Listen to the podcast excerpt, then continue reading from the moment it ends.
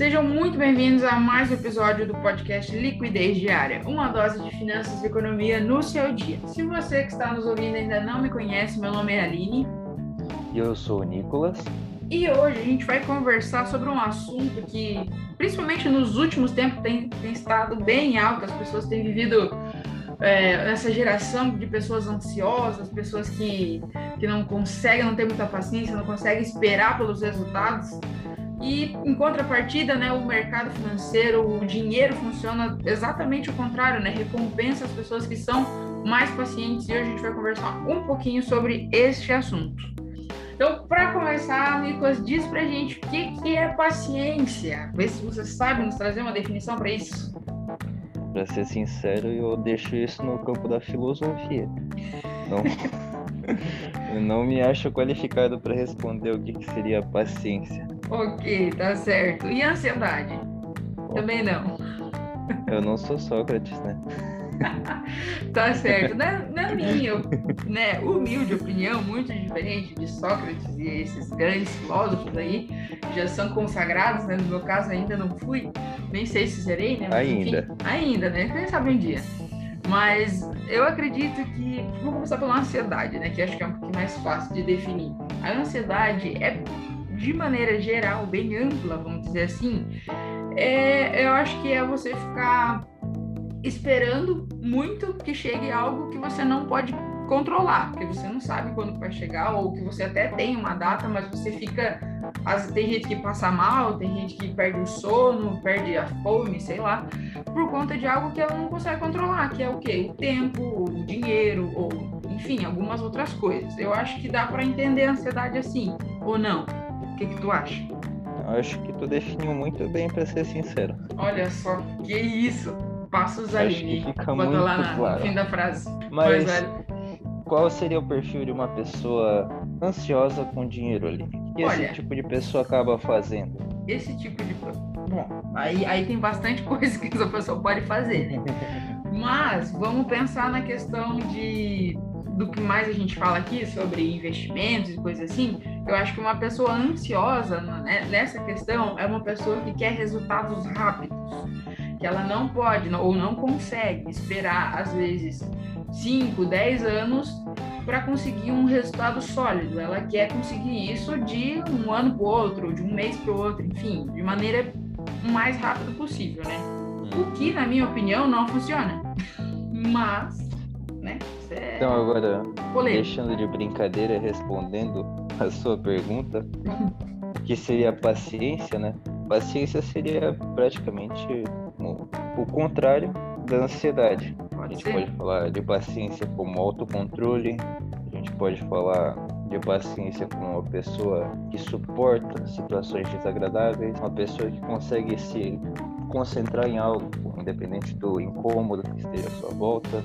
E também pode chamar de meio que fazer uma ligação entre a paciência e a perseverança. Uma pessoa que, meio, mesmo em meio à adversidade, continua firme no que pensa, não muda de opinião por qualquer coisa uhum. e espera o que está por vir.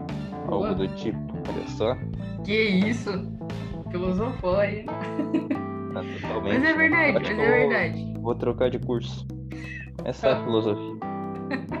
não, não, eu acho que eu acho que tu fica ainda melhor como economista.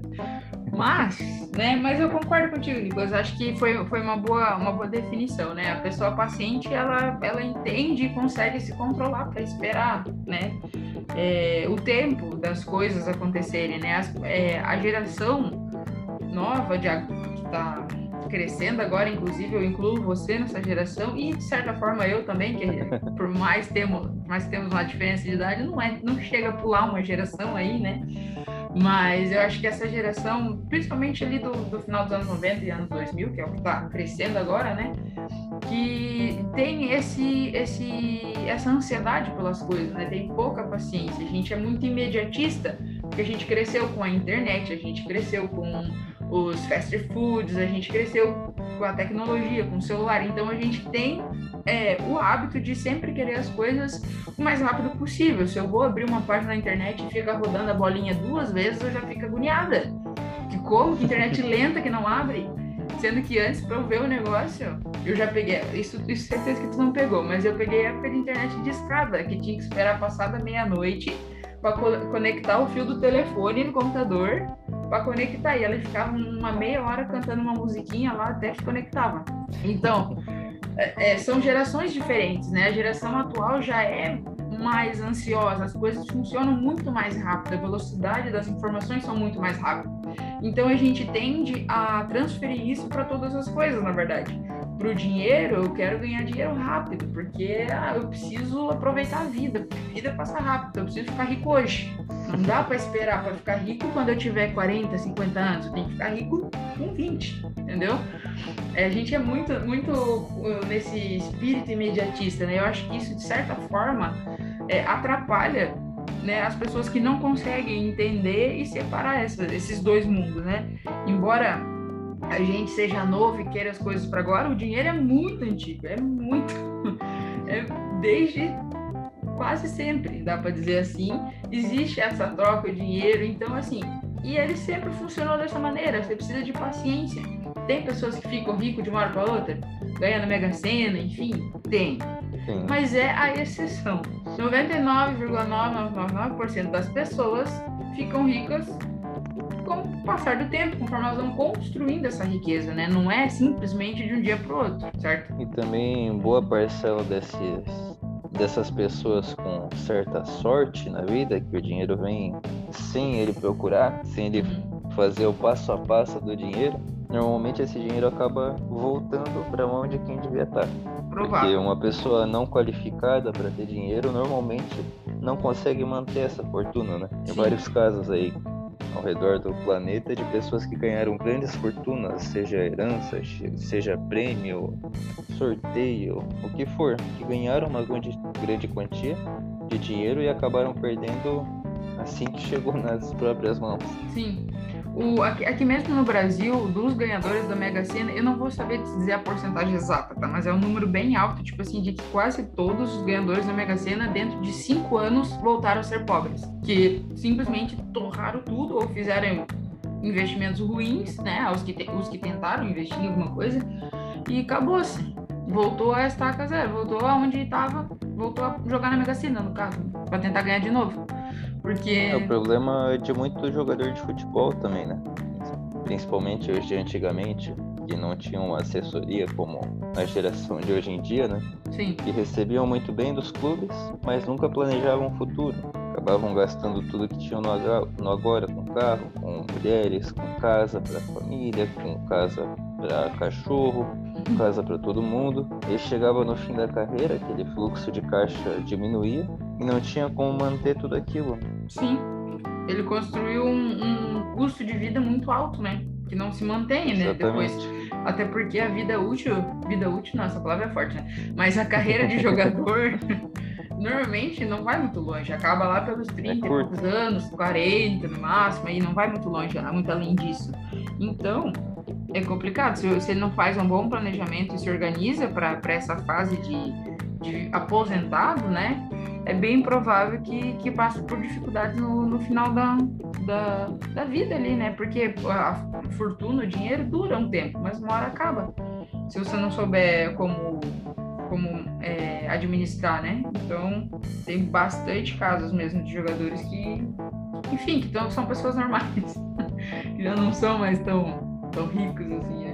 Agora, fazendo uma ligação, a gente vem falando que a sociedade de hoje está mal acostumada porque tem muitas coisas à mão, né? Muitas é coisas muito rápido. A gente tem comida rápida, a gente tem transporte rápido, a gente tem informação rápida, a gente tem muitas coisas fáceis, o que acaba deixando o que era difícil antigamente, por exemplo, fazer uma faculdade há 10 anos atrás era difícil. Hoje em dia, o cara que está fazendo faculdade, eles tem mais dificuldade ainda, porque ele está acostumado com tudo muito rápido. Então, ter que ir para a escola por cinco anos seguidos é um fardo na vida dessa pessoa, às vezes. A pessoa acha que está fazendo algo de outro planeta, tendo que ir para a faculdade todo dia.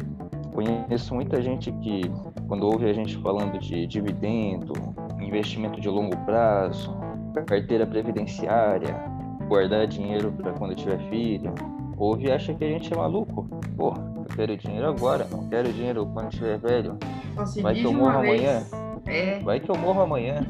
Você vive uma vez. Tem que aproveitar a vida. Isso aí não é vida. Sendo que a gente nunca falou pra tu abdicar de todos os prazeres da vida, né? Mas sempre vem com esse tipo de papo. E eles não pensam logicamente, porque se tu pensar logicamente, tu sabe que tu não vai morrer amanhã. Se morrer é uma exceção da exceção da exceção. Mesmo em meio de pandemia, a chance de tu morrer amanhã é, deve ser muito próxima a zero. Se tu é uma pessoa saudável, com certeza é muito próxima a zero a chance de tu morrer. Então, se tu ficar se baseando nisso, já eu posso morrer qualquer hora. Tem que se aproveitar a vida. Só se vive uma vez. Tu pensa dessa forma ainda? Ou sai aqui do podcast, não precisa continuar ouvindo, ou tenta aprender alguma coisa com o que a gente está falando.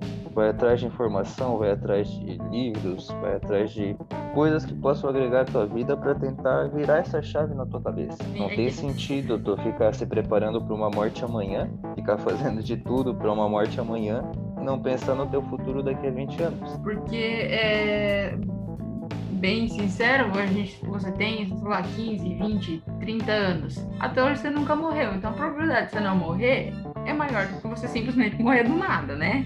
É, é, é, é, meio lógico, né? Olha quantos dias você viveu. A chance de você viver um a mais é, é muito maior, né? Falo matematicamente falando, se você botar fazer as contas, a chance de morrer é, é quase zero, tá?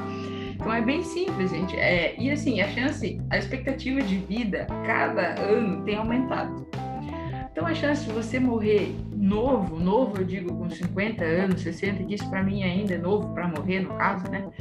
É, morrer novo é baixa também. Acho que a expectativa de vida vai cada vez mais longe. Então, eu, eu não sei vocês, mas eu não quero trabalhar até chegar a hora de morrer.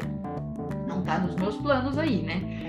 E é justamente por isso que eu estou me preparando para o momento em que eu decidir que, olha, agora eu não quero mais trabalhar, vou ficar de boa, vou passear, vou viajar, vou, ou vou até trabalhar, mas com uma outra coisa que mais de boa, que não me, não me dá tanto trabalho, que eu gosto mais, enfim. É, existem muitas possibilidades. Mas se eu não começar hoje a me planejar para o momento em que eu resolver não trabalhar mais ou não precisar mais trabalhar, eu nunca vou chegar lá. Porque não é uma coisa que você constrói de um dia para outro, de um ano para o outro, ou em dois, três anos você resolve isso. Não. É uma construção de uma vida, de 20, de 30 anos, às vezes, depende também de cada caso, mas é, é algo que vai construindo com o passar do tempo. E se eu for vivo hoje pensando que talvez eu possa morrer amanhã, semana que vem, enfim, eu não vou construir coisa para 30 anos, porque eu vou morrer semana que vem. Não faz sentido, realmente.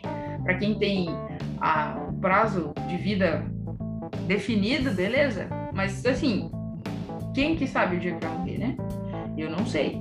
Nem quero saber, na verdade, né? Então, por isso, eu me preparo para o momento em que para minha minha velhice, para minha aposentadoria, porque depender do governo para se aposentar, sinceramente, não querendo desanimar as pessoas que contam com isso, mas eu não contaria. Eu não conto com a aposentadoria do governo, até porque está bem longe de eu chegar lá. E quando eu chegar lá, muita coisa vai mudar, nem sei se vou poder aposentar. Então, eu já não conto com isso. Por isso que já estou, por isso que eu estou me preparando para isso e a gente também conversa aqui, eu e o Nicolas, e a gente incentiva vocês que nos ouvem a também se preparar para isso, porque é uma tendência, na verdade, né, das coisas ir caminhando para esse sentido. E se você chega lá e não está preparado, é difícil. Com certeza. E uma coisa bem importante que tu acabou comentando no meio da tua frase é sobre o tempo. É, monólogo foi sobre o tempo. A paciência é amiga do tempo. Ansiedade, inimiga do tempo. E o que mais que é amigo do tempo dentro da nossa lógica aqui? O dinheiro, os investimentos. Porque quanto mais tempo tem o dinheiro investido, mais o juro composto vai agir sobre ele. Um exemplo, por exemplo. Um exemplo, por exemplo, é fogo, né? É, ficou bom, ficou bom. um exemplo, por exemplo. Mas acho que deu para entender, né? Não, deu para entender. É um bom exemplo. É, mas é, eu fiz o, umas continhas já, justamente também para planejar para minha vida e também para algumas consultorias. É, se você investir 500 reais por mês, que não é um valor absurdo, tá, gente? Vamos convenhamos, se você se organizar, dá para fazer. 500 reais por não mês. Não é para todo mundo? É, não é para todo mundo, mas para a maioria das pessoas, ou não precisa ser 500, pode ser um pouquinho menos, mas o exemplo que eu usei foi de 500, tá? 500 reais por mês durante 30 anos, tá? Que é mais ou menos o, exemplo de você fazer isso dos uh, 20 ou 25 anos até os 50, 55, por aí, tá? Que eu acho uma idade tranquila, né? É, 500 reais por mês, uma rentabilidade média de 10% ao ano, que é uma rentabilidade tranquila, dá para fazer, se tu só jogar no índice Bovespa, ele rende em média 11% ao ano, então, tipo, dá para fazer, entendeu? Não precisa de ser um gênio dos investimentos. 10% ao ano é, ao fim desses 30 anos investido, você vai ter em média um milhão de reais. Que eu não sei vocês, mas um milhão de reais eu acho interessante, né? Acho que é um valor que dá para talvez chegar perto ali, né, da independência financeira. Com certeza alguém vai falar, ah, mas daqui a 20, 30 anos, um milhão não é o mesmo milhão de hoje em dia. Eu concordo. Mas... mas... continua sendo bastante dinheiro, cara. Mas ainda é um milhão. Um, um milhão há 20 anos atrás era bastante grana. Hoje era ainda muito é. mais do que hoje. Mas hoje ainda é bastante grana. Uma pessoa com um milhão de reais consegue ter uma vida confortável. Sim. Muito confortável em vista da maioria. Com certeza. E assim, é algo que se você tem disciplina tem foco, né? Tem, tem, tem isso bem claro na sua mente, você consegue fazer. Talvez não seja 500 reais, talvez seja 200, 100, mas o importante é a constância e a disciplina de manter os aportes regulares. Talvez você não chegue com um milhão lá, mas talvez chegue com 500 mil, com 300, que é melhor do que chegar lá sem nada. De qualquer forma, é melhor do que chegar sem nada. Então, isso, é, todos esses esse planejamento exige essa disciplina, com certeza. Você não vai investir de uma hora simplesmente de 500 em 500 mil, não vai, né? Você vai fazer aportes pequenos, regulares, para alcançar né, esse objetivo. E isso exige o ponto principal do que a gente está falando aqui, a paciência, de você entender que é um processo. Para ganhar dinheiro é processo, não é simplesmente assim, né? O nosso querido é, mestre dos investimentos, Warren Buffett, querido, começou a investir aos seus Mas... 11 anos de idade. Assim, mas quando ele, quando ele atingiu verdadeiramente a fortuna dele, não a fortuna total, porque todo ano aumenta, né? Mas, tipo, quando ele atingiu um valor para dizer, cara, esse cara é o cara, entendeu? ele tem, ele, é, ele tem dinheiro, de verdade, ele é rico. Ele já estava maior de idade, já estava com seus 20 e poucos anos. Eu não lembro exatamente quantos anos é, mas eu sei que, que ele passou pelo menos uns 10 anos aí investindo sem ser o Warren Buffett. Ele virou o Warren Buffett depois com, com os incríveis resultados que teve, mas, mas nessa também, época ele era só um investidor. Também a maior parte da fortuna dele veio depois dos 60 anos, né? Também. Com 20 mil, com 20 anos, ele era rico, com 20 e poucos anos. Bem rico em vista da população. Porém, para ser o tal bilionário Buffett, mais de 100 bilhões na conta, na conta não, né? Investidos, e só depois de uma certa idade, ou seja, depois de muito tempo fazendo as coisas certas. Dá pro Warren Buffett gastar errado o resto da vida todos os dias, que eu acho que ele não gasta tudo. Não, não tem como. É não muita tem. grana. muita grana. Mas é, gente. E para você alcançar esses resultados, paciência primeiro ponto. Arrasta né? pra cima. Arrasta... Não? Não. Não funciona, né? Não. Arrasta pra cima é bom. Mas é verdade. É, a disciplina e a paciência são, são os, o, o ponto primordial para qualquer investimento, né? A gente precisa entender isso e precisa de verdade conseguir aplicar, né? Quando a gente é, às vezes coloca, investe lá na bolsa, compra uma ação, uma coisa é fato. Se você comprou ação, ela vai cair no outro dia. Sempre acontece. É, é, acontece muito, mas tem muita gente que se assusta, que se desespera com essas oscilações da bolsa. Mas se você for ver o histórico das empresas da bolsa, a maioria delas, tá? Não são todas, mas a maioria delas, se você investir numa empresa boa, né, empresa decente, ela ela tem várias oscilações no curto prazo, mas a longo prazo ela tende a ser uma linha crescente. Então, se você tem a paciência para esperar esse longo prazo, a probabilidade de você é, ganhar dinheiro é muito alta. É muito mais alta que perder. Lembrando Pensando que se for boas uma... empresas, boas empresas, lucro, exatamente, exatamente. Não vai investir em uma empresa em recuperação judicial que pode ir a zero não, e dizer que estava seguindo o que a gente disse, de esperar. Por favor, não. Por favor, não. não faça isso. É, a gente nem está citando empresas aqui justamente para não dar esses problemas, né? Mas, mas quando existem alguns outros episódios que a gente acabou citando alguns nomes, gente, não é recomendação, fique claro, não invista porque a gente falou. Invista Exatamente. se você quiser, porque você estudou a empresa, você entendeu que realmente é uma empresa que é boa, que você gostou dos resultados, gostou do, do setor em que ela está inserido, você entende sobre isso decidiu ser sócio dela. Agora, não porque a gente falou. Até porque, se for ver, a minha carteira de investimentos e a carteira do Nicolas são carteiras bem diferentes. Não é porque a gente é, tá junto aqui no projeto que a gente investe igual. Cada um tem sua filosofia e seu entendimento das empresas. E você também deveria ter o seu, né? Claro, você que está nos ouvindo tem que ter o, o, os seus motivos para investir nas empresas. Né? Embora tenha algumas empresas em comum, alguns pontos em comum, mas é, não é porque a gente está falando que, que deve ser investido, né? Tem que deixar claro e, isso.